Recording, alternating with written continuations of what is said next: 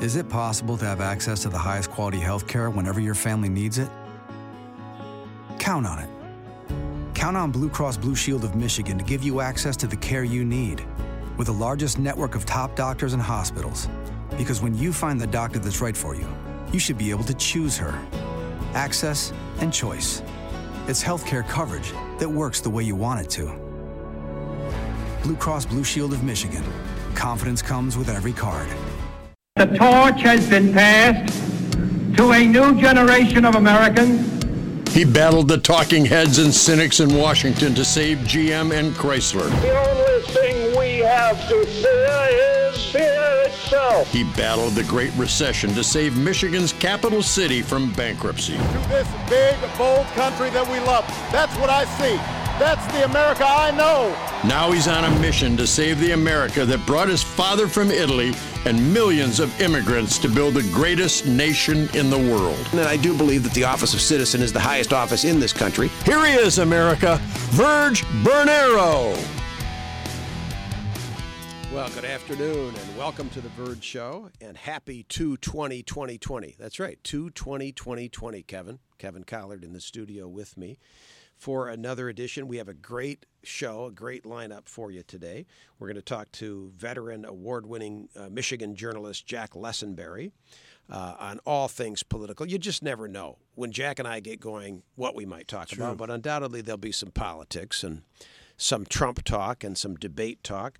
Uh, we're going to be talking to Christine Paul Pelosi, uh, an, a veteran American Democratic political strategist from California, would you believe it? Uh, she happens to be former prosecutor, a lot of experience, uh, author of a, a book, a campaign uh, boot camp, and has run boot camps uh, for Democratic candidates uh, all across California and maybe across the country. Uh, happens to be the daughter of the current Speaker of the House, Nancy Pelosi. We'll be talking about the Democratic debate who won, who lost, who's up, who's down who's doing a victory lap. And speaking of victory laps, uh, I have a feeling that our last guest, Amer Zahr, uh, may be doing a victory lap. He is uh, a Michigan uh, spokesperson for uh, Bernie Sanders, for the Bernie Sanders campaign out of Detroit. Uh, Palestinian American comedian, writer, filmmaker, adjunct professor at University of Detroit Mercy School of Law. so we'll talk to Amir at the Amer near the end of the show.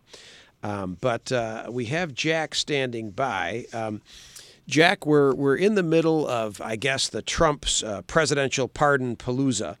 Uh, I I thought, Jack, are you there? Hello. How you doing? Hello, are you there, Jack? It's Virg Bernero. Hello. Hmm. I can hear him. I can I can barely hear you. Let's see if I get closer to the mic. Can you hear me now? Do you want to hang up and call me back? Sure. Let's give it a shot. Why should I try that? So we're going to be talking uh, with we're going to be talking with Jack Lessenberry, veteran Michigan newsman, uh, journalist, about Trump's pardon, presidential pardon palooza, uh, and probably the debate as well. Um, I think that Trump is really defining deviancy down. Um, he's been on this pardon palooza, this party, uh, pardoning a whole lot of folks, um, mostly, of course, uh, who don't deserve it. Um, I'm not sure anybody uh, does, but uh, it, trying to get people ready for the idea, trying to show his power, that the president has this power of pardon, uh, that he's not afraid to use it.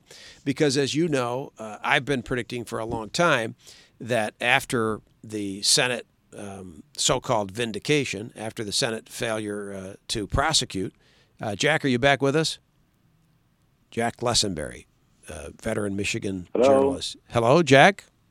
Yes, I can hear you. Great. Well, we, we, we hear you. Uh, can you hear me? I can hear you very well. Can you hear me? Okay, I can hear you. Okay, wonderful. Well, welcome back to the Virg Show. Thanks for being with us, Jack. Always a pleasure to be here. Uh, so we're we're talking about Trump's pardon palooza, and uh, also this No, this. Now I can't hear you again. It must be something in your line. Hmm. Well, obviously there is something. Hello? Hello, I'm here. Uh, are you there? Hello. I hear about one out of every 20 words you're saying. I just hear a, a word and then a long pause. Okay. Well, I know our technicians So are. what, should I dial? Let, give me a number. I'll call in. Maybe that'll work better. I'll have them work on that. Is that? Yeah. So uh, I think, Kevin, that uh, President Trump is defining deviancy down, uh, creating enough noise in the pardon space, clearing the way for uh, what I've predicted for a long time, uh, which is that he's going to pardon uh, uh, Stone, of course, uh, who's twisting out there right now. In fact, I thought we were going to maybe have Stone's adjudication. we were going to have some news on Stone's um, sentence yet today but that hasn't happened. But uh, it's imminent. And I think uh, so. I think that uh, one of Trump's techniques is to create a lot of noise around an issue, in part to confuse people, um, but also again defining deviancy down. So uh, people getting used to these pardons.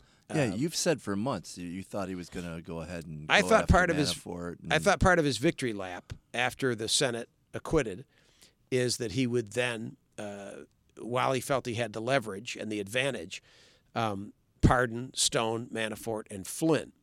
I think that Stone, Manafort, and Flynn, um, in in Trump's world, in a Trumpian view, need to be pardoned, uh, not so much from a loyalty uh, standpoint, not because he feels their pain, and and he might, you know, he might actually care about them. They've been there for him. They're his loyal foot soldiers.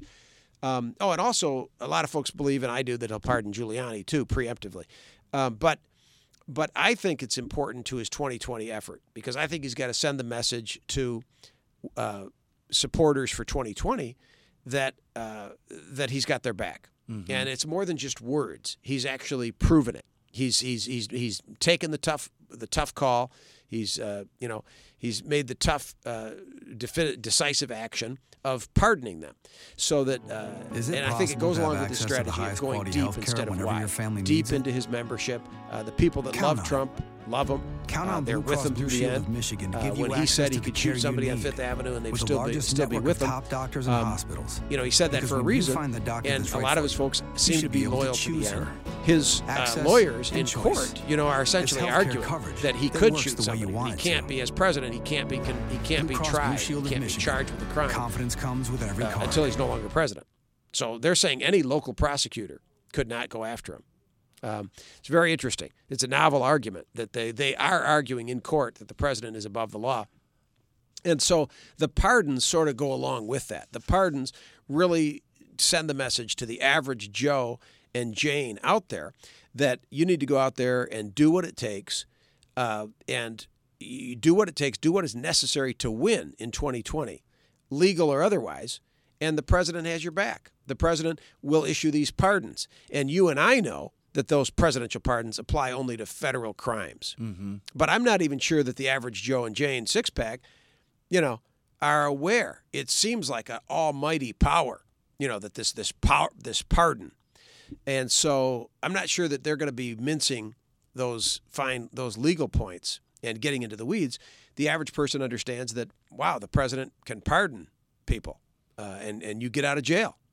Uh, so it's a it's an awesome power, and one that uh, he's willing to throw around. And so I believe that there will and be he's more. got a long way to go. I mean, uh, Obama pardoned 1,900 people, and I think that he's at 22 right now. yeah. So, So, uh, he's, but he's still wading through all these various requests of folks that want to see their cases looked at. of course, and every president faces including that. Kwame Kilpatrick, the of mayor course, and I Detroit. and I believe Kwame will be pardoned, but but those cases, I would just say the difference is generally speaking. I mean, I don't think uh, President Obama pardoned anybody that was charged with a crime related to the president. What, what the big difference here? It's not volume, Kevin. Nobody would argue the volume. I, I frankly, the volume is neither here nor there to me. Uh, that's the issue. Is who is he pardoning? And and when he pardons these people, uh, like Stone, who's implicated directly, you know, in helping to secure you foreign. don't think there's a political motivation behind a pardon, no matter who you pardon. You don't see it as a. I think it's a political. votes. It's a political move. It's and there can be political motivation. I'm just stating a fact that President Obama didn't pardon people that were charged with crimes related to him. Okay, Well, there weren't there's, any, right? There's always politics. I don't think there were. There's always politics. It's by nature. It's a political position we're talking about. It's a political move, uh, but uh, again, here most you, in terms of the rule of law, you know, you don't want a president and you don't want pressure on the attorney general. I mean, obviously, there's been a lot in the press where the president's pressured the attorney general in, for example, the Stone case, and in other things that the attorney general is doing, that Barr is doing, uh, where it looks like he's taking marching orders directly from the president. As we know, Jeff Sessions famously, you know, seemed to resist direct pressure from President Trump you know, to do things that the president wanted. And and that was a big, big issue, a big bone of contention, right? I mean, the president was constantly pounding on Sessions and talking about, you know, what an idiot Sessions was and how he wished that Sessions would would, you know, do this or that with regard to Comey, you know, fire Comey, do this, do that.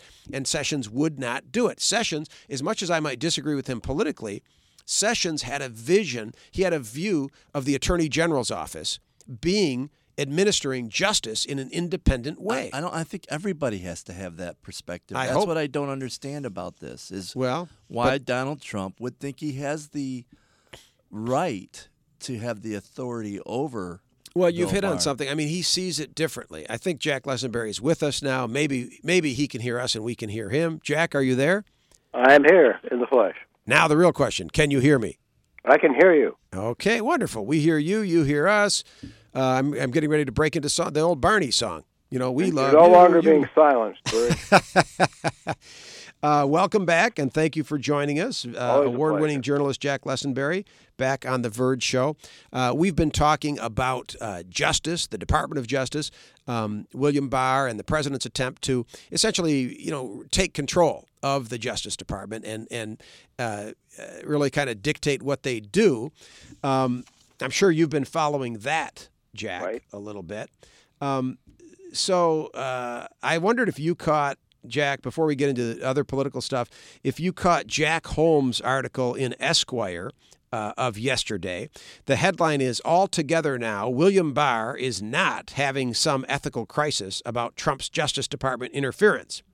And I uh, haven't read it, but I've heard about it. so he's basically saying, "Come on, you know, don't buy. This is this is this strains credulity to think that that William Barr now suddenly is allergic to presidential interference in the Justice Department." So, uh, what say you, Jack? Is should we buy uh, uh, Barr's crocodile tears?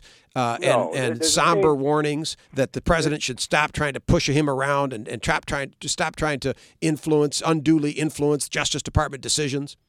Well, everything we know indicates that, that Barr is sort of uh, Trump's creature, although there's a scene in the West Wing, Virg, where there's some kind of event, something like this, and uh, they, they ask a somebody why they're behaving a certain way, and he says, well, because the guy in my position is always the one who does 10 years in the minimum security prison.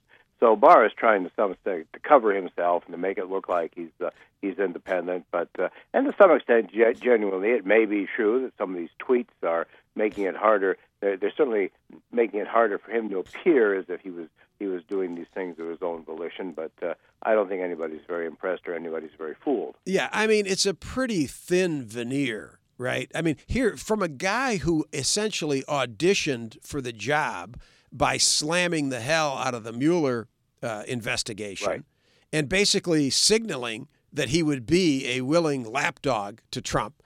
And now. Well, there's that. There's also there's also he's sort of on record as saying anyway that he thinks uh, a president's above the law. Yes, thank you. Yes, he he is, and in part in answer to your question, Kevin, we were talking. Uh, yeah, Barr is an avowed. Uh, what would you? I don't know if you'd say uh, an, uh, uh, imper- of the. He's a supporter of the imperial presidency. He has a very uh, muscular view uh, of presidential authority Right. Uh, very robust, uh, more than most. Where where this notion that the Justice Department and and Jack, the Justice Department is arguing right now in court that the president to, to try to get around various things that he's being sued for and, and challenged for criminally that that hey you can't touch the president as long as he's the president you can't he cannot be charged with the crime in other words he could shoot somebody on fifth avenue on, on madison avenue and, and and not you couldn't touch him as long as he was in the white house and he never Well, Virg, I feel very old because we went through this with Richard Nixon, and we concluded at the time, everybody thought they concluded at the time, it was shown decisively that a president is not above the law. But uh, apparently, Donald Trump and William Barr aren't up on their Watergate books. Because Nixon said if the president does it, it's not against the law. He basically Exactly. asserted that. Exactly. And and yet and yet the founders in in writing the Constitution, the one thing that they all agreed on, whether Federalist or Anti-Federalist or states' writers, one thing they all agreed on was that we aren't going to have a king. We're not going to call him Your Majesty. He's going to be Right. called Mr. don't have an President. elected monarch. And right, and he's going to be. He will not be above the law, which is why impeachment was put in there. Yep. Uh, it's it's pretty incredible uh, what's going on, and so uh, I think Jack currently that he's essentially trying to define deviancy down. I think that's why he's doing this wave of pardons, this pardon palooza. I thought I came up with pardon palooza, and then I googled it, and the Washington Post came up. They already used it. Darn it all. We're just two two great minds having the same idea. at the same well, it does happen, uh, but but uh, so so I mean, is it beyond belief that you know Trump fully intends to pardon his buddies, uh, uh, Stone, Manafort, Flynn, and that to create the you know to lay the groundwork for that to sort of grease the skids and to you know to, to muck up the waters he wants to kick up enough mud so that you don't really see and, and, so that it gets people used to the idea of talking about oh pardon this one pardon this one maybe he uh, deserved it maybe Kwame will get pardoned maybe he got too many years uh, and then next thing you know he pardons his good buddies who were implicated in crimes very closely related to Donald Trump himself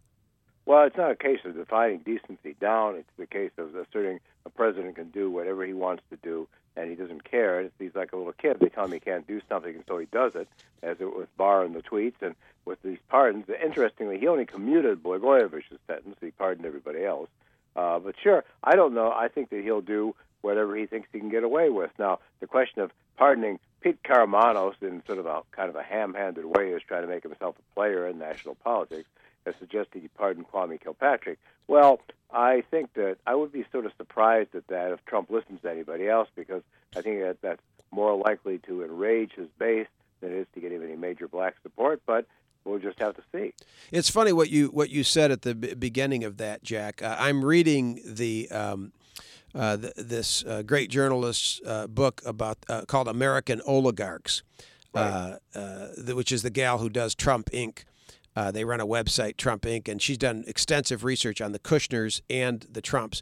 Um, and in in uh, I'm just finishing. I'm nearing the end of the book, and she just said something that echoed what you said, um, which was, uh, or vice versa, which was that uh, authoritarian leaders will uh, sometimes do things and and make statements uh, not because they're true, uh, not because they're trying to convey any message other than strength.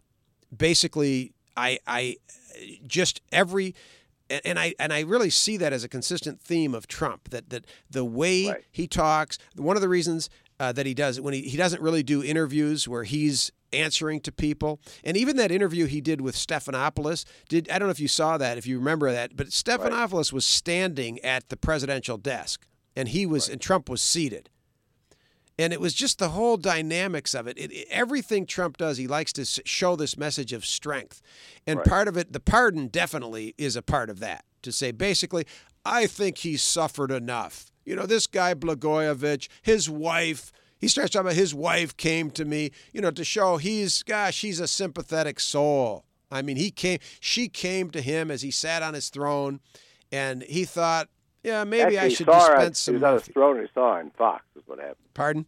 I, he was on his throne and he saw her on Fox TV. Yeah. So, um, so did you watch any of the debate last night, Jack? Yes, I watched it all. I watched it all. It, it was, I thought, probably the most riveting of the debates. I thought it was it was the most exciting. You you you tell me. I mean, I, I was afraid to leave the room. I wanted to go get a snack, and I was afraid I would miss something. I'm not. I'm not arguing. I'm not saying it was good or bad yet. boxing match or a uh, train derailment is exciting. I thought. Yes. But, Yeah. But yeah, there was a lot of uh, a lot of uh, a lot of heat. Whether there's any light, I sort of doubt. That's okay. So there, were, yeah, I agree. There was heat. Now, was there light? Well, I realized that Buttigieg uh, drives me crazy. That that he is a know-it-all, uh, and I really don't want to hear any more from him. Okay, so I guess that's not. I mean, that's light in a way. I mean, like I had an epiphany. Like I'm done with Buttigieg. I I I, I really Well, I sort of had the opposite. I kind of liked him. I thought he was sort of likable. I had that same feeling about Klobuchar. I like. How could you like them both? They were fighting with each other. I say I'm taking I- I Klobuchar's do, side. But but uh, uh, you know, Klobuchar began reciting to try to to make up for not knowing the president of Mexico. She began reciting uh, random facts like how many people were in the Knesset and uh, Yes, but her point, but her point was well taken, Jack. Her point was well taken. That little pencil neck know-it-alls like Buttigieg, and sorry for those of you that love them, but you can have them. Uh, little pencil neck know-it-alls like Buttigieg. Uh, she made, she had a slip. She didn't know the president of Mexico. Big freaking deal. Okay, her point was, yeah, the number of people in the Senate, in, in the Knesset, this, that, yes, you learn these things. All of you guys are better than Trump. Let's not try to make a point, try to make a mountain out of a molehill, out of nothing, when Trump doesn't even know currently who's there, and he's been president for three years. So you're all better than Trump. Let's not go after each other for picayune crap. Well, that, and that makes a lot of sense. yeah, so so I and that and, and uh, so so uh, yes, between the two of them, I thought she went. I thought he, to me, he just came ap- ap- across as annoying, uh, very you know smart, but uh, on the experience side, I don't know. Bernie was the big winner, was he not? I mean, he was consistent as always. You can listen to Bernie from five years ago, five months ago. You know, he he's all, he always says the same thing. He's always on point. You know, he's always angry. He's righteously indignant, but but he's consistent and he's well, with one exception, with one exception, Virg, uh, back in uh, back four years ago, he he said that uh, the person who gets to the convention with the most delegates, if there's not a majority, shouldn't necessarily be the nominee, and because he's likely to have the most delegates this time, he sort of flip flopped on that. Well, yeah, okay, good point. So you caught him there. Um, so, and that that's going to be a potentially big problem at the uh, at the convention because uh, he's, I mean, in a sense, he's the Democratic Trump, and let me explain that. In the sense that he's going to gather, he's gathering steam. It appears that he will have the plurality if things continue. He will have the plurality, but not the majority of votes, and his delegates will will be saying, you know, anything less than the nomination, you know, it, you you it, it will have been stolen from us. We, we you owe us the nomination at this point, right? Well, that's that's uh, that will likely happen, but again, we always think we're going to have a contested convention, and then things don't always work out that way. Usually, what happens if people start losing, especially after Super Tuesday, they they pull the plug on their money and they're done. So some of these people standing on that stage are not going to be in this race on March 5th. So who will be left standing? Well, Bernie for sure. I Um, read a story if keeps- that if he chooses to keep spending, and uh, possibly one of the others. We just at this point, uh, before the, last night's debate, Warren looked pretty dead. She got less than ten percent of the vote in a state that's next to hers, and Biden looked about dead. And uh, um, whether he's having a revival or not, I can't tell. I I think it's very hard to envision him coming back at this point. But, But- all this is, uh, you know, Now, last night, hard to well, well, but I, I I judged Biden's performance last night. I'd, I'd give him like a B, maybe even a B plus. I thought that was one of his stronger performances. And that was the story I read is that Biden's support had been pulled from him right before the debate and directed towards Bloomberg. I don't know what you mean by support. Financial support. His big Bloomberg isn't taking financial support from anybody. No, Yeah, he no. takes no they- money. They all said they were going to support Bloomberg. They were No, not they were gonna they were support switching their endorsement. Yeah. Right. right. Uh, but Biden had a very strong performance, I thought, last night. He did uh, no no real full pause, you know, no brain farts. Uh, he he he seemed a little angry, but he was he was on point when he spoke. He had something to say. Uh, now, what about what about Warren? I mean, she was on. I I almost said on the warpath. She was. Uh, she was really uh, seemed angry and just attacked the crap out of. Uh, well, she certainly did, but whether that helps her or not, it, it seems to be helping her in fundraising. Whether it helps her or not with the voters, we simply don't know. She seemed angry and mad, and uh, whether somebody want people want somebody like that was very accusatory toward uh, uh, Bloomberg. Um, obviously, she has to. She's had a couple bad primaries, and she had a bad primary and a bad caucus, and she she needs to reestablish her footing. So I guess that was the way she Oh, chose she was- to do she it. was relentless. She, She was the herself gr- especially she- likable. I doubt. she took the biggest bite out of out of uh, Mayor Bloomberg. I thought. Right. Um, and and but that's the question. I mean, I I think she's very substantive, um, but did she come across uh, you know likable enough? Uh, Klobuchar, I Well, thought. came- Blanchard, Governor Blanchard, got in some trouble uh, earlier this cycle for saying that she came across like sort of a scolding schoolmarm, and sometimes uh, that may have been not a fortunate choice of words, but sometimes you sort of see that. You can sort of imagine that. Yes, yes. Well, I mean, look, she's professorial. I mean, she was a professor. I mean, Right. I, I thought I thought her clothes was strong. You know, I think she's Right. relatable. Uh, I mean, I say, you know, like like a like your aunt. I mean, she reminds me of when I when I pissed off my aunt, you know, and she starts poking her finger in my chest, and I say that in a very lovable way. I I think, I, I mean, I like Elizabeth Warren. There's a lot to like there. Uh, I just wonder if she can, you know, again, we've got some great candidates. Um, but we sort of have to get down there, and I wonder when we get down to the convention.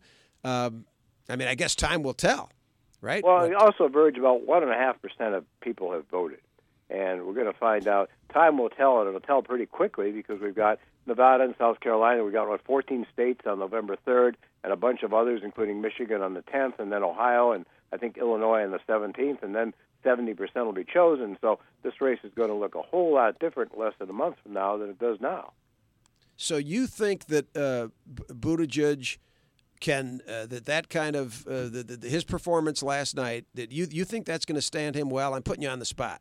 I, I think the Buttigieg overall has, uh, has a couple advantages over these other people. I'm not saying he's going to be the nominee. I don't think he, he's likely to be, but he is young. He he radiates sort of you know uh, hope for the future, optimism. He doesn't radiate anger, uh, and uh, you know that is sort of. But he has no. Well but the young people aren't somebody, with him. He's young. He's young, but the young people are going with octogenarian, uh, soon to be Bernie. Well, they they are they are they, they seem to be for now, but it's very odd. One thing very odd about this cycle is, with the exception of Klobuchar, all these people are. I mean, you know, Buttigieg is younger than anybody ever running who, who's been a nominee, and uh, the rest of them are older. I mean, I remember as a child, Eisenhower at Kennedy's inaugural, all bundled up and looking like a very old man. He was 70. He was younger than Warren or Bloomberg or, I mean, or Biden or or, uh, uh, or Bernie. All these people are 78 years old, and you know that of course it's uh, is that amazing? you, is that is that a testimony makes the vice presidency look a lot more desirable. Yes and by the way speaking of which i want to draw your attention to politico magazine uh, yep. and the headline uh, on their opinion on the fourth estate says uh, i'm trying to get a date on this uh, this was from yesterday. Jack shafer says the headline is why the running mate will really matter this time.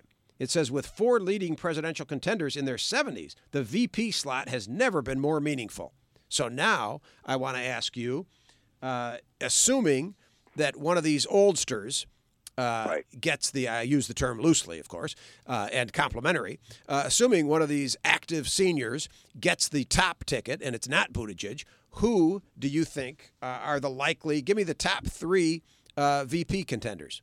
If it's a man, if it's a male nominee, the top two contenders certainly are Kamala Harris and Stacey Abrams because they, they, that they both check two boxes as being female and African American. They're both about uh, they're both uh, much younger. They're about the right age. Stacey Abrams is 46. Kamala Harris will be 56 this year, and so those are those are the top two. Um, there are other possible dark horse women, Patty Murray of Washington or somebody like that. If it's a woman, if it's if it's uh, Warren, for example, Buttigieg is a possibility because he's younger, because he's from a different part of the he's a different part of the country. Um, it, it could be somebody like if it's if it's Warren or Klobuchar, who I, I don't think has much of a chance, but it could be somebody like um, Sherrod Brown of Ohio, who declined. The, he's old. He's 65 or so, but he's not as old as the as the contenders, who you know is from a swing state. Could be somebody like that. All right. Well, we're going to have to let that be the last word. Uh, or, I'm of course, sorry. if they're really thinking, it'll be Virg Bernero. But these people aren't as bright well, as they should be. I would give up the spot in, in place for to make way for Michelle Obama. That's my dream. Well, you Veep know, people candidate. say that, and I, I have to confess, and my wife knows it. I'm in love with Michelle Obama. I think every young person should read her book. But what we did, here's this woman who's absolutely brilliant, but she doesn't want to be in politics. She's not a politician, and you know, as you know, Virg, it's a it's a skill, it's an art. Pol- being a politician, being in government, just because we love her to death and we know she's brilliant, doesn't mean she'd necessarily be a good president or vice presidential candidate. Okay, but let me say this about that, and then I'll get the last word because we got to go. Uh, I think that Michelle Obama, I think it's different. I think these are unconventional times. People talk about the existential threat to democracy. I happen to believe Right. that. And I think that Michelle and Barack Obama are two of the most patriotic people in this country. Uh, And if she knows and- she will win, she will get in. Otherwise, she So will Kevin- not lose so- to Trump. Right. So Kevin says she would consider it. I say this. I say that they love this country. There's no question that the Obamas love this country. They have served admirably, and she and, and she has served. I mean, she served, and she uh, both as a mother, husband, and and first lady. She has served this country and done it admirably. And she's one of the most admired women in the country, as you know. Gallup poll for the 12th year in a row. She's one of the most admired women in America. No Uh, question about it. so I think she maybe would answer the call. I think that if the if the experts go to her, if the convention is divided, if the numbers show that she would boost that ticket and help save democracy, I like to think she would consider it. So please don't dash my hopes Well, completely. well, me too. Well, well, uh, but she's in a cage. She doesn't want to do that. But you know what? I think you you may be may, be on to something. So vote early, vote often. We'll just have to see what happens. All right, we'll talk to you again, my friend. Thanks so Thank you, much, sir. You take Jack care. Lessenberry, uh, veteran newsman and uh, author of a wonderful book about uh, the Attorney General, uh, Frank Kelly, the longest-serving Attorney General. Uh, so we wish him the best. Uh, we are going to go to uh, Blue Cross. break and, and our friends at Blue Cross. You know, it's always good to have things in your life that you can count on, like having the peace of mind that comes with health care coverage from Blue Cross Blue Shield of Michigan and Blue Care Network. Peace of mind knowing that you can count on the access to the best care and that you'll have the technology like Blue Cross's mobile app and Blue Cross online visits with board certified doctors to make your health care work for you around the clock anywhere you travel. My friends at Blue Cross have been serving the people of Michigan for over 80 years. That's over 80 years of community involvement, making Michigan a healthier place for all of us. And over 80 years of expertise, working with doctors and hospitals to improve care, making it work better for patients. Access to care everywhere, the latest technology to make healthcare work for you, and over 80 years of experience and strength to stand behind you. These are the things that we all can count on from Blue Cross. To lo- learn more, visit mibluesperspectives.com. What's up? It's Jimmy King, and you are watching NRM Streamcast. Is it possible that every person in Michigan, in every zip code, can have access to the most preferred health insurance? Can a company that is always bringing leading edge ideas Alexa, open my blue. also bring the good old fashioned roll up your sleeves work we need to lift up our communities? Are we able to take 80 years of knowledge and experience and apply it every day to help everyone in Michigan? Count on it. Blue Cross Blue Shield of Michigan. Confidence comes with every card. Mario ah, fue pintor más de 30 años. Cuando Mario me dijo que tenía problemas en el trabajo, que se le estaban olvidando las cosas, fue difícil. Yo le diría a la gente que le diga a su familia lo que está pasando con él y quiero que me apoyen, que me entiendan y que me quieran.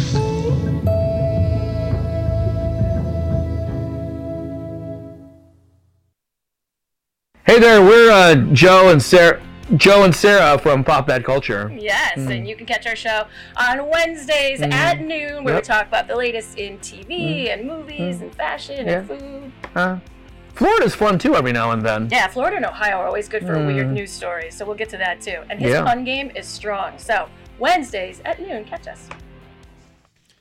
And we are back on the Virg Show. Uh, and we are about to be joined by Christine Paul Pelosi, an American political strategist of the Democratic uh, variety, would you believe, with the last name Pelosi. Uh, she is uh, author of the Campaign Boot Camp, a successful guide, a guide to successful campaigning, and the daughter of Speaker of the House Nancy Pelosi. Um, has been helping people learn campaign tactics for years. And we're going to be talking about uh, what might happen at the convention and a little bit about what happened last night. It was quite uh, quite a thing, Kevin. Uh, there was never a dull moment in that in that debate. Um, some people say that the winner of the debate was Donald Trump because, uh, of course, anytime, and, and and this is said, anytime you have an active primary, um, that I'm sure Donald Trump was watching, uh, maybe had some popcorn, and uh, you know enjoying the. He was doing a rally actually. Oh, he was doing a rally. Yeah, in So he- Arizona. so he caught up later. I haven't heard any clips yet from the rally. Well, it's there are plenty out there. but I, I think that the only way Donald Trump won was that they didn't address him enough. They were too busy infighting. And I think that's a negative for the Democrats to uh, focus on a guy, in the case of Bloomberg, who isn't even on the ballot in, in the state that they're battling over right now. And um, and some people say that was, you know, maybe a mistake on the campaign's part that, uh, you know, why go and, and, and risk the exposure?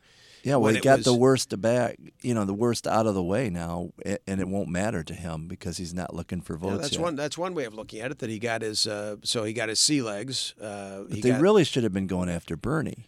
That's who they really should have been going after. Nobody laid a glove on Bernie. Did No, they? I mean, they uh, didn't. I remember Biden saying one thing about his. Uh, Bloomberg tried. Bloomberg so- tried. So uh, you know, uh, uh, basically by saying you know you're a socialist with three houses. oh yeah, that's true.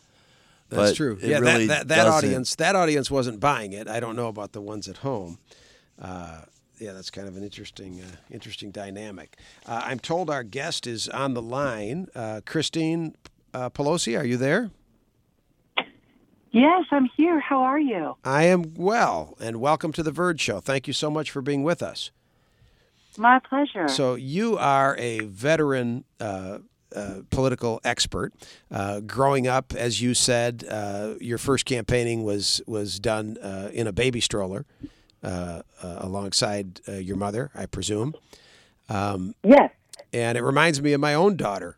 Uh, you know, she I had one of those uh, sort of papoose things that would uh, ride on my shoulder, and, uh, and when she was like one year old, I was campaigning. Uh, in fact, she might have been just several months old, and I was in parades, and she was there. And now, now she's an attorney, and who knows? Maybe she'll she'll be in politics one day. Uh, but uh, Well, you never. You definitely get it through osmosis, and you certainly learn how to engage people, and um, it can be. I think I think it's good for everybody to be involved in some sort of civics, whether it's walking precincts or doing uh, March of Dimes or charity or or or something faith based, but just getting out into the community and being a part of something bigger than yourself. Absolutely. I think is is something what service is all about. And and you know both my daughters, even though n- neither of them have run for office yet, and they're they're you know thirty or, or so, um, but they are very politically active. They're very tuned in. They they never miss an election, uh, and of course you know I mean that's what it's about. They they they- they're not quiet. They take a stand, um, as you certainly do. And you're, a- I understand you're a former prosecutor. Uh, you are very much uh, in the swing of the, you know, uh, involved in the body politic uh, of our nation. Um, you know, I've had so many people. I, I, wonder, so many people are, are fearful right now, uh, Christine. And I wanted to start, uh, you know, with that. Um, you, you're out in California. Uh, some people think of California as sort of its own, its own uh, nation, um, but you're not. Uh, you know, you're not. Isolated from the decisions, the things that go on in Washington, any more than any of us are. Uh, I, I mean, there have been examples where the president has tried to single out California, tried to punish California, uh, you know, and, and calling out your governor by name and so on. Uh, not to mention your mother. Uh, um, but but what about you know what do you say to people who uh, are, are beyond cynical, but but are fearful of uh, for for where we're headed?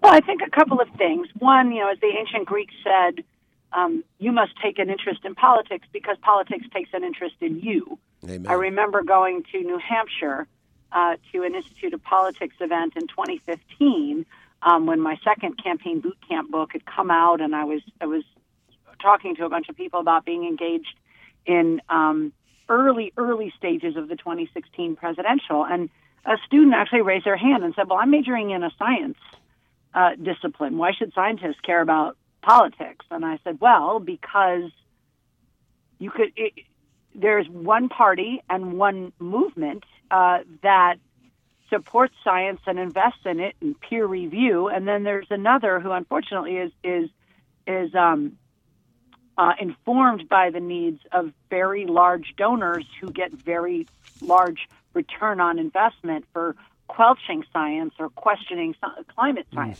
Well, since then, in the past five years, um, what have we seen? um, with the administration rolling back protections um, uh, for clean air, clean water, um, opening up native and, sa- native and sacred public lands for exploitation um, by uh, private industry and polluters. All of those things that we see that are just so disheartening to people. So it is frightening whether you're talking about science or public education or public health. Um, or just, um, you know, speaking as a former prosecutor, the independence of the judiciary. All of those are critical issues. And what we can do, though, is say, let's make investments in the candidates and the causes locally who are still fighting for um, a positive role for government to play and for the independence and strength of our institutions. That's what we can do. We can go back to something as simple as, you know, carrying our baby in a papoose or pushing her in a stroller and getting out there for our values. And if enough of us do that in 2020, we will win because that's how we won in 2018. Amen. It's an absolute. It's absolutely vital that we do that. Boy, you you said a, a, mouthful, and I love the quote about you should be interested in politics because politics definitely has an interest in you. Uh, it circumscribes everything that that scientist will do. Uh, the politics, because an authoritarian uh, government will get involved in everything and will ultimately try to control everything. Uh, and that's uh, that's what's I think looming uh, currently. Um, so, what do you make as a former prosecutor, Christine? What do you make of this? Uh, all these federal prosecutors um, writing uh, the attorney general and asking him to resign, and seemingly being deeply concerned about the uh, presidential overreach, uh, interference, uh, undue influence over the Justice Department. Is this something that Americans should should be worried about? Yes, very much so. And I will say, when I was a prosecutor in San Francisco in the domestic violence and sexual assault unit, um, we had, you know, just terrible cases. I mean, so so sad violence perpetuated on our children and our most vulnerable, and we had to be behave even though the cases were awful. The fact patterns were just, you know, just terrible. But you have to, as a prosecutor, you have to act without passion or prejudice. It shouldn't matter to you um, whether the person you're prosecuting is rich or poor, powerful or not. And unfortunately for our country, um, you know, domestic violence doesn't know a zip code and isn't confined to an income level. So we actually had, um, you know, cases where you had rich, poor, middle class, everybody in between as defendants. So there were plenty of powerful people who wanted to have diversion. They wanted sure. to have, uh, you know, a violation of the no drop policy. And we said, no, we're not going to do that. No matter who you are, what you do, um, you have to have equal justice. Um, we also actually had a case in San Francisco where, you know, this is now 20 years ago, but where um, someone close to the district attorney himself um, was the victim of the crime, and, and our boss, the lead prosecutor, made some comments in the paper about who he thought might be responsible and why. Well, the defense attorneys were very upset, and they called in the attorney general and said, "You can't be neutral because you have a personal interest in the prosecution of this case." And the case was taken away from our office um, because at that point a firewall wouldn't do, and the attorney general's office tried the case. So having lived through it regardless of you know having nothing to do with Donald Trump, having nothing to do with the Republican Party.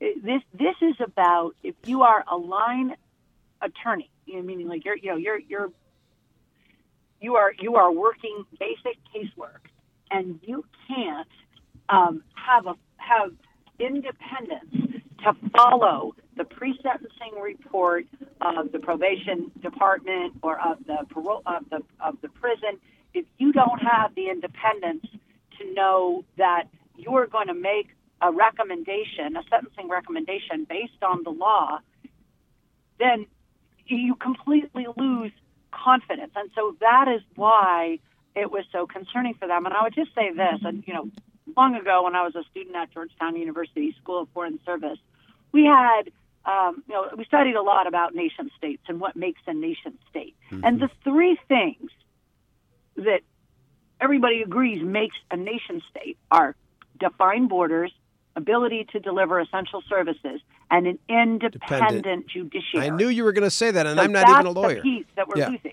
Yes. Okay. So the rule of law is at stake, just as Rachel Maddow says. I want to bring to your attention, while I still got you on the phone, Christine, that uh, uh, the federal judge uh, Amy Berman Jackson uh, just issued her ruling uh, minutes ago, and uh, Roger Stone has been sentenced to three years and four months in prison for impeding a congressional investigation of Russian interference in the 2016 U.S. presidential election. in a lengthy speech before imposing the penalty, the judge seemed to take aim at Trump, saying Stone, quote, was not prosecuted for standing up for the president. He was prosecuted for covering up for the president. She also appeared to call out Attorney General William Barr, whose intervention to reduce career prosecutors' sentencing recommendations she called, quote, unprecedented. Uh, quote, unprecedented, end quote. But she said the politics surrounding the case had not influenced her final decision. Quote, the truth still exists, the truth still matters, end quote, Jackson said. Uh, Roger Stone, quote, Roger Stone's insistence that it doesn't, his belligerence, his pride in his own lies are a threat to our most fundamental institutions, to the foundations of our democracies. If it goes unpunished, it will not be a victory for one political party. Everyone loses, end quote. Finally, quote, she says, the dismay and disgust at the defendant's belligerence should transcend party, end quote. My question to you is uh, do you believe the Trump pardon is coming for Stone? I absolutely believe it is. And if Trump pardons Stone, um, what do you think uh, the the reaction should be among citizens? I think that we should look at that pardon the way that we looked at the um, pardon of Joe Arpaio way back in the early days of the administration. He was the uh, he was, former he was, sheriff uh, convicted in Arizona, the former sheriff who had uh, awful detention centers for immigrants. He would round them up. He would make them wear pink underwear, just humiliate them all the way. I would say two things. One, in order to get a pardon, you have to admit to having committed the crime. And the irony is that Donald Trump's pardon palooza is absolutely an exercise in projection. Look at this as one long confession. He is pardoning people of doing the things that he himself is doing because he empathizes with them. The difference is that at least Arpaio, Stone, if he's pardoned, Manafort, if he's pardoned, DeBartolo, Blagojevich, all of them, at least they admitted that they had done the crime. He has yet to do that. So he's trying to redefine what crime is. He is claiming that the judges are criminalizing politics, but that's just not true. He's he's defining he's defining get out and vote. I say he's defining deviancy down, a term that I stole from Daniel Patrick Moynihan. Um, and and so he's he's doing this pardon palooza so he can distract and show, hey, look, I even pardon Democrats. You know, it's not just my friends. Uh, I think he may pardon Kwame Kilpatrick here in Detroit. Uh, and and and a lot of regular folks think that that, that sentence was overkill.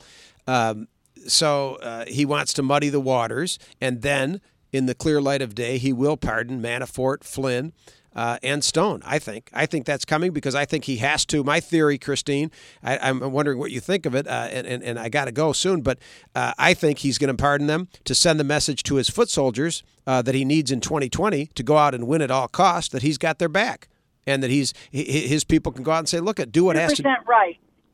You, you think You're 100% right. That's exactly what he's doing. He's also doing it to try to shave off a certain amount of the black vote uh, that he thinks that he needs in order to win states like yours, Michigan, uh, states like Pennsylvania and Ohio. So you think do you, you you agree so, with me that it's likely that he he, he might Kwame, uh, pardon former mayor of Detroit Kwame Kilpatrick? Well, I heard that he might, and let me get some. Let me just be very, very clear. I just left a breakfast uh, with Nancy Pelosi supporters. We do a quarterly politics and eggs breakfast, and we do it at the Delancey Street Foundation, which is a residential rehab facility for people um, who have an average of 10 years drug addiction and four prison terms, not years, terms wow. in prison. God bless so you. I completely believe in criminal justice, not reform, transformation. Mm-hmm. We should have Delancey Street everywhere. And in fact, it started by a woman, Mimi Silbert, who was doing rehab work in the prison and saw prison, tried to make prison a therapeutic community. It didn't work.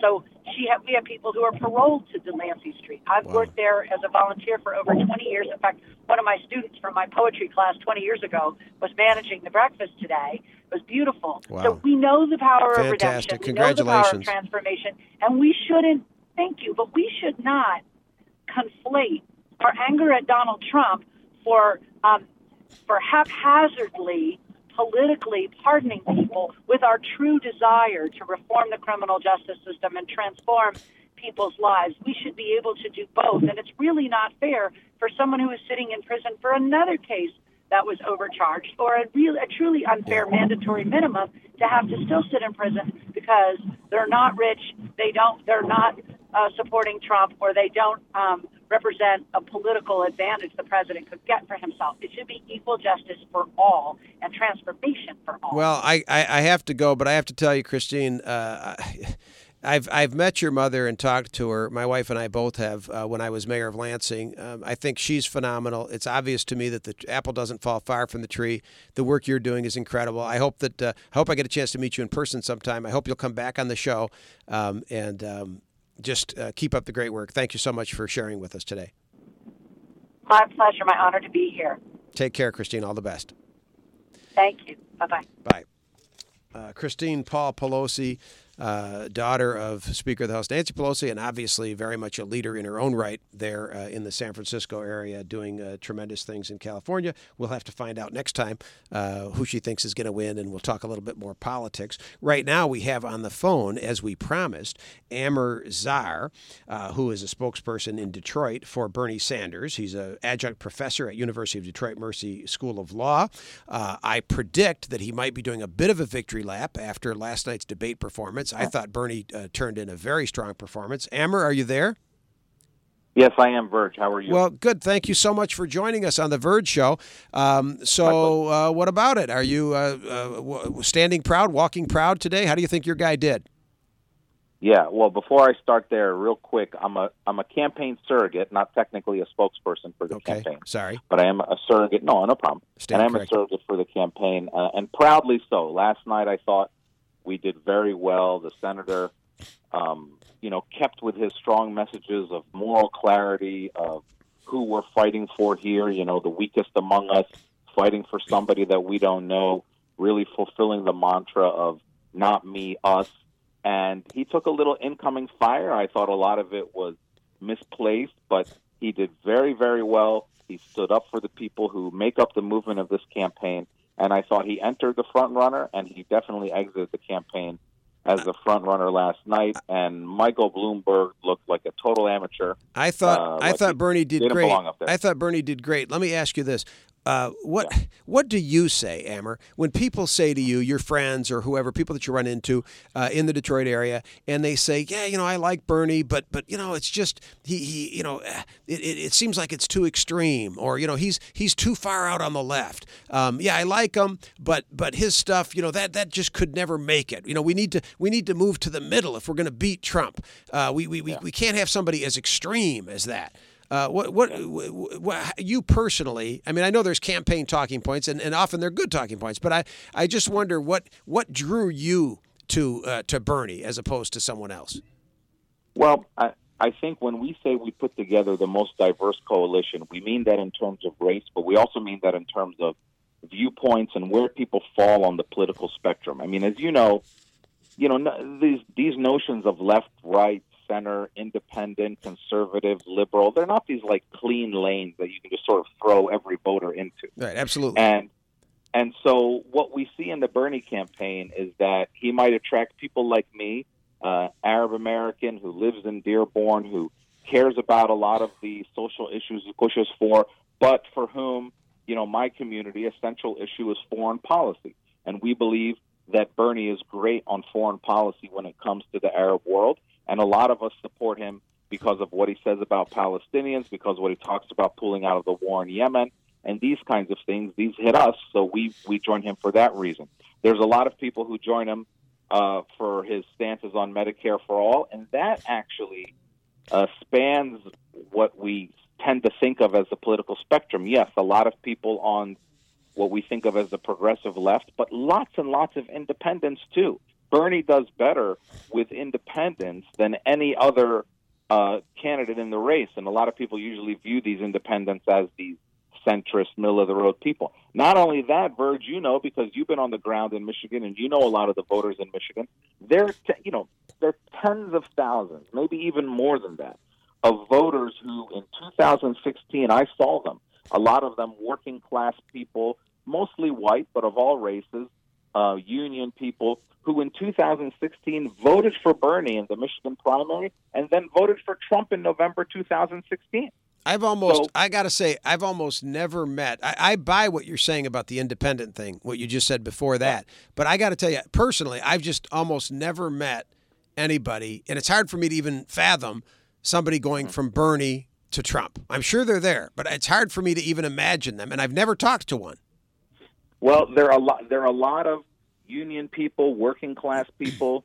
Look, B- Bernie won Michigan by 20,000 votes in the Democratic primary and Trump ended up winning by 10,000. There are places where Bernie beat Hillary handily uh, that Trump won. Take Wisconsin as another great example. Bernie won 71 out of 72 counties in Wisconsin against Hillary, uh, and Trump ended up winning the state by 20,000 votes. These crossover voters do exist. They they tend to be union people who you can easily imagine a working class person who believes that the sort of corporate uh, Democratic wing of the Dem- of the, the globalist wing of the Democratic Party that Hillary Clinton represented, um, that they reject that totally. They went to Trump as a sort of like, you know, just alternative to that, not because they love him and his ideology, but as an alternative to that. Um, now, when they see Bernie, they can see somebody who stands up for their economic rights and yeah. means it and yeah. they and they did that in 2016. So Bernie is the only one who's proved that he can take voters away from Trump. I w- you make a good point. I will say this: uh, Bernie, and I really thought this came through. Like, I mean, Bernie is he's consistent and he's authentic. I will say this, and you know, people used to say that about Trump. Well, Trump at least, you know, he says what's on his mind, and they, they seem to like, you know, kind of the rough around the edges stuff. Bernie mm-hmm. comes across a little rough around the edges, a little, but but again, mm-hmm. vintage Bernie. He's totally authentic. You never wonder mm-hmm. is did somebody tell Bernie to say that? You know, is Bernie trying to curry favor? he is Bernie. He's authentic. And I really believe that that means a lot. His positions on issues mean a lot. I'm not trying to downplay that. But I, I think that the, the, the personality, the way he presents himself, um, and, and that authenticity, people will forgive. They will allow, okay, I don't agree with them on this or on that issue. Uh, but if they agree with you on 60, 70%, and they think that you're honest, and I think mm-hmm. he reeks, he just reeks of honesty you know, uh, and so uh, I think that's another uh, another plus. Um, well, I think I think I think you're right, and those two things are related: where you stand on the issues and your authenticity. I mean, Bert, you know, people feel that Bernie is authentic and that he's fighting for them. That's how people feel. By the way, a lot of people felt the same way about Trump in 2016. It just turns out that he's a big fraud. Right, exactly. People, so I got to ask you this. People, we're, we're, uh, Amer, I'm sorry. Way. I'm sorry. We're running out of time. Yeah. I got to ask you quickly. So if uh, look, if I tell you this, if he wins the primary, I will absolutely fully uh, for the November election. I will be working for Bernie if he wins the primary. My question to you is, uh, will you, if Bernie doesn't win, will you be supporting the Democratic ticket, whoever is there? Yeah let me answer your. It's not an easy yes or no. Let me answer your question quickly, but with this answer. Bernie's movement is unique because it brings so many people, even top level surrogates like Thir- me, thirty seconds into the no problem into the political process and into these parties that never existed before. So there are millions of people in the Bernie movement that don't feel these sort of like instinctive allegiances to the Democratic Party. So it's hard to answer a question simply like what you're asking. But what we did see last night is that five out of the six people thought that the person with the most votes shouldn't get the nomination at the convention. That should alarm everybody. All right, Amer, thank you so much for being with us. Uh, this has Thanks, been the this has been the Virg Show. Thank you for being with us. Uh, uh, you can see this is a big issue, and we'll be discussing it further. I remind you between now and next Thursday be kind to those you love and maybe even be kind to a stranger. You'll feel good, and so will they. All the best. See you next Thursday on The Virg Show.